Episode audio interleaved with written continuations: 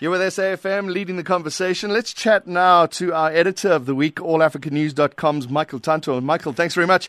What are the top stories of the week for you guys? Thanks very much, John. The past two weeks has been very, very busy on the continent. Mm. Uh, it's been busy with popular uprisings that have seen the fall of uh, two of Africa's uh, long-serving leaders. First of all, let's start with uh, Algeria, the fall of Aziz Bouteflika. I think that that was the top story two weeks ago. I mean, it was uprising, not political. I mean, just like the population came out against Bouteflika's intention to run for a fifth term. Remember, Bouteflika is 52 years old, and uh, he had a stroke in, in 2013, I think, and he's been on wheelchair since then. So he wanted to run again for a fifth term, and the population said, no, that's not going to happen. There was next came out street from all walks of life, and they forced him to leave power. Right now in, in, Algeria, the military is in control, but I think uh, the Algerians learned from the Zimbabwe situation. And they must be afraid that the military might just metamorphose and become uh, and become a civilian government. So they actually have their protesting that they need they need a civilian government. And they want all of Bouteflika's proteges, all of Bouteflika's associates out of government. Just one, two weeks after, the same thing happened in Sudan. I think the, the, the Sudan situation is uh, peculiar because uh, unlike Bouteflika, Omar al-Bashir had relied heavily on his military. But this time, the uprising was so strong that the, the, the military itself thought it uh, unwise to go out and protect al-Bashir. Uh, so al-Bashir was forced, he was forced out by the military a couple of days ago, and yesterday, news coming out of Sudan yesterday was that he was thrown, he has been thrown in prison, and two of his brothers have been arrested. Mm. And uh, again, the population, just like that of Algeria, is insisting that they need to have a civilian regime and not the military regime that took over from, that, that has taken over. They are insisting they need a civilian regime put in place as soon as possible. Uh, I mean, the AU, the European Union, the US are all calling for calling for the military regime to take power and hand it over to the civilian regime. That the best.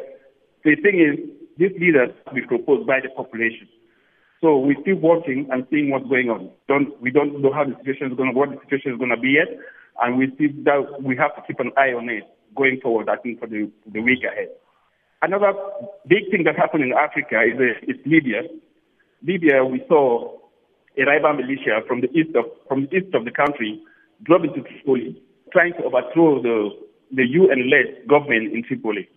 Now, this happened when the UN was preparing to send in um, peacekeepers in Tripoli. And for that reason, the UN actually withheld the, the whole peacekeeping thing. And now they're struggling to see uh, how they can push out this rival militia so that a government of a proper Libyan government can be formed. Going ahead again, we're going to see how that plays out because we all know Libya, Libya has been in chaos since the fall of Gaddafi and we have two rival governments there in Libya. The government that we would recognized by the UN was a UN-backed government, but we have a rival militia that actually controls the east of the country that decided to move into Tripoli and overtake and, and overturn the, the, the UN government. Another big thing that's happening in Mali, the prime minister and his government resigned. This is, uh, I think this was caused by this. It, it's not, it's not been said yet, but I think this is a as a result of, of a massacre that took place eh, there in Mali a couple of weeks ago. I think 150 rival Fulani people were killed by, by a militia. And they're blaming the government for being unable to control the military activities in the country and, and the jihadists and all that. So the prime minister and government resigned.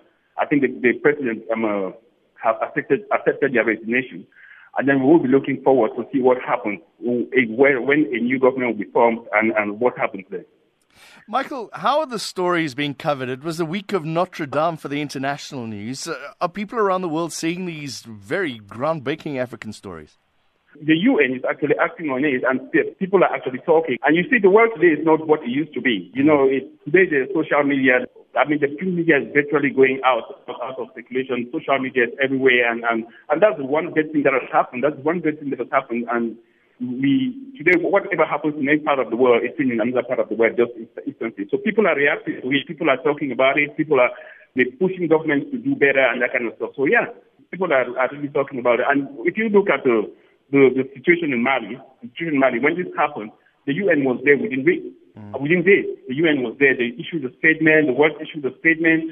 Uh, the US issued a statement, and so so yes, I mean, both business and, and, and international bodies and international organizations are covering it, they're following it, they're seeing it, and they, they're actually forcing the government to do more.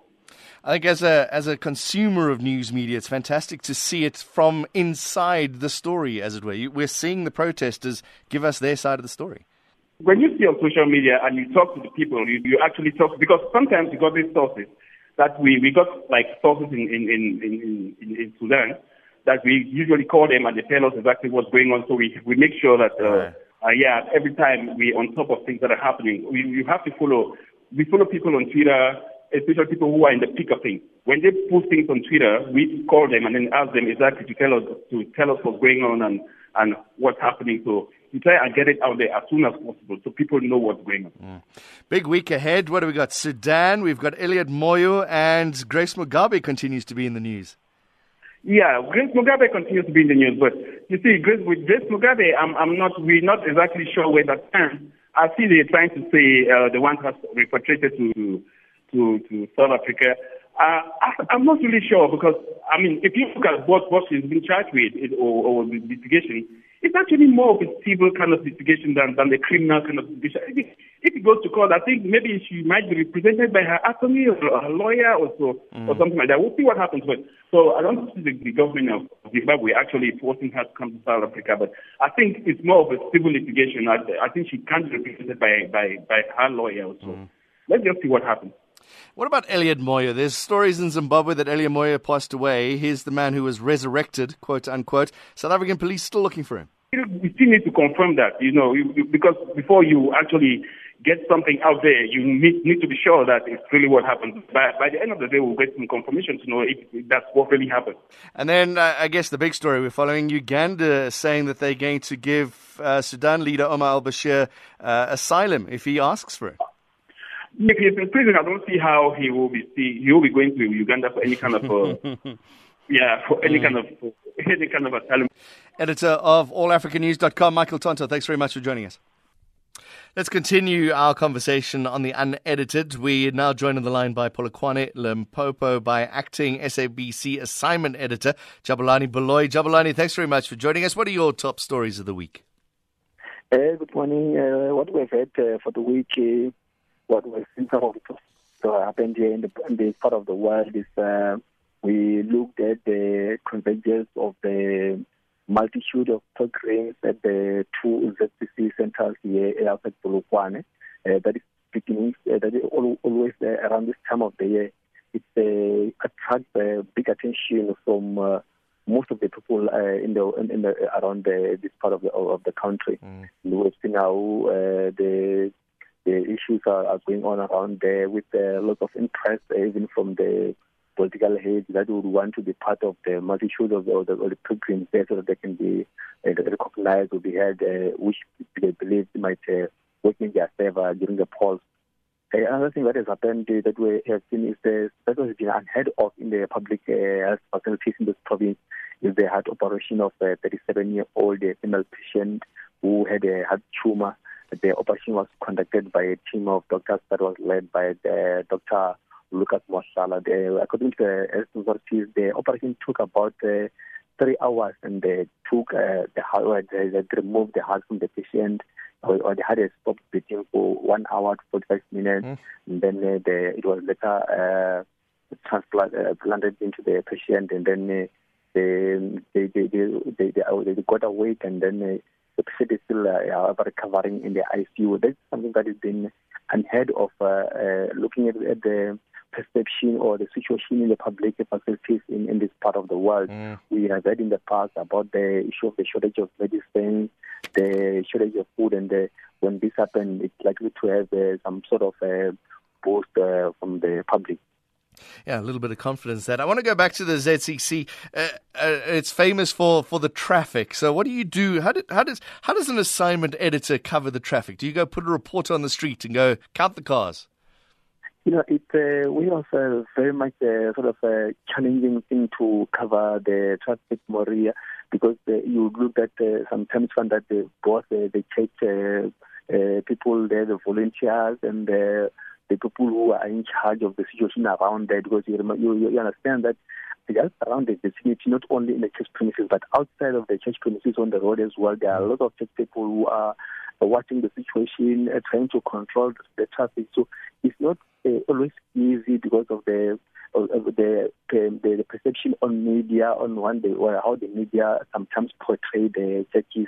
So it's kind of a very challenging thing to look around there to to to, to do there. But uh, however, we have to make sure that uh, we also get closer to them so that we continue to engage them so that they mustn't see us as the as their nemesis or enemies to, mm. to them. So it's a very uh, sort of thing that you have to try and, balance and make sure that they, they then uh, like stamp into their tools or, do something which they, they may not like or dislike so that you can, you can have a smooth operations because they understand that the, the churches, uh, the, there's been uh, sometimes you find that they have very antagonistic against the media because of the way they've been portrayed in the past. Right. It is election season, and as you mentioned earlier on, there could be a couple of politicians that want to be there with, uh, what are they saying, almost 8 million ZCC members. Uh, so you're expecting a couple of dignitaries there today?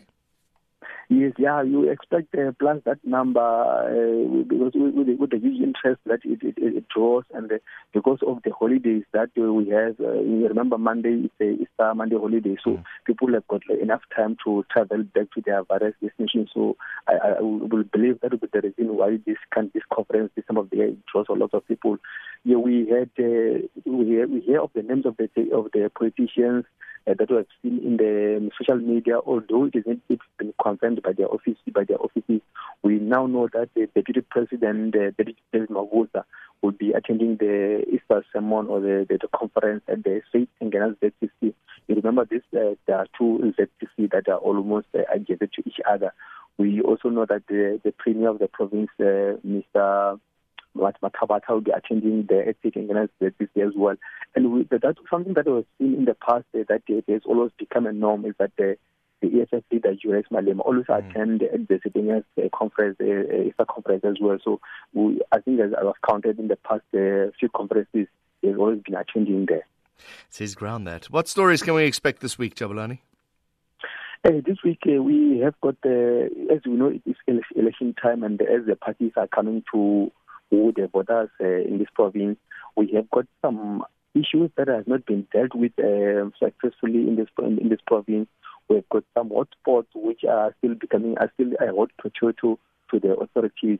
The issue, I okay, name like uh, for example in Vuwani, we know where the, the Pro-Makhado task team is still uh, digging in the health regarding the unresolved demarcation issues. So we now know that they've also uh, sent the messages to some of the residents in the area that they should not uh, partake in the upcoming elections. So we'll see how uh, the political parties are going or how the authorities are going to deal with this one. We also have the another hot potato in Giyani where the residents are demanding a third road. This area was also even visited by the ANC deputy president Ted Mabuza to try and calm the situation there. And there were prom- there were promises that were made to the residents about a month or two ago, and uh, up to so far nothing has happened uh, with regard to the promises that were made. And uh, when you look at the situation there, it's not so pleasing. You can see that uh, uh, the residents or some people are going to use this time of the to bargain for their demands or their needs. SABC acting acting SABC assignment editor in Polokwane in Limpopo, uh, Jabulani Baloyi. Thanks very much for joining us on the Weekend View.